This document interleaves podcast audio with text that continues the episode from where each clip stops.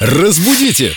Далее! А ведь сентябрь на дворе, уже начинаешь задумываться о пальто. Или Если- о пальте, или о польтах. Привет, Вика. Доброе утро, ребят. Да, действительно, настала пора пальто.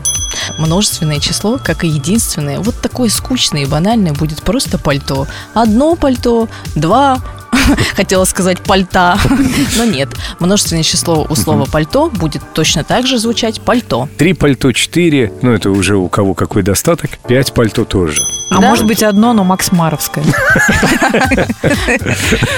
Эта история пришла из э, ютубчика нашего любимого, потому что как раз-таки там товарищ рассказывал какую-то историю и такой, ну сколько там было пальто в пальте, а его как раз поправили. Невыдуманная история, что А может называется. быть он намеренно зацепил. Мне кажется, даже третьеклассник знает, что Нет, слово он- пальто не он- Он склоняет. реально не, не знал. Что, блогер-миллионник и не Да, знает? да, именно так.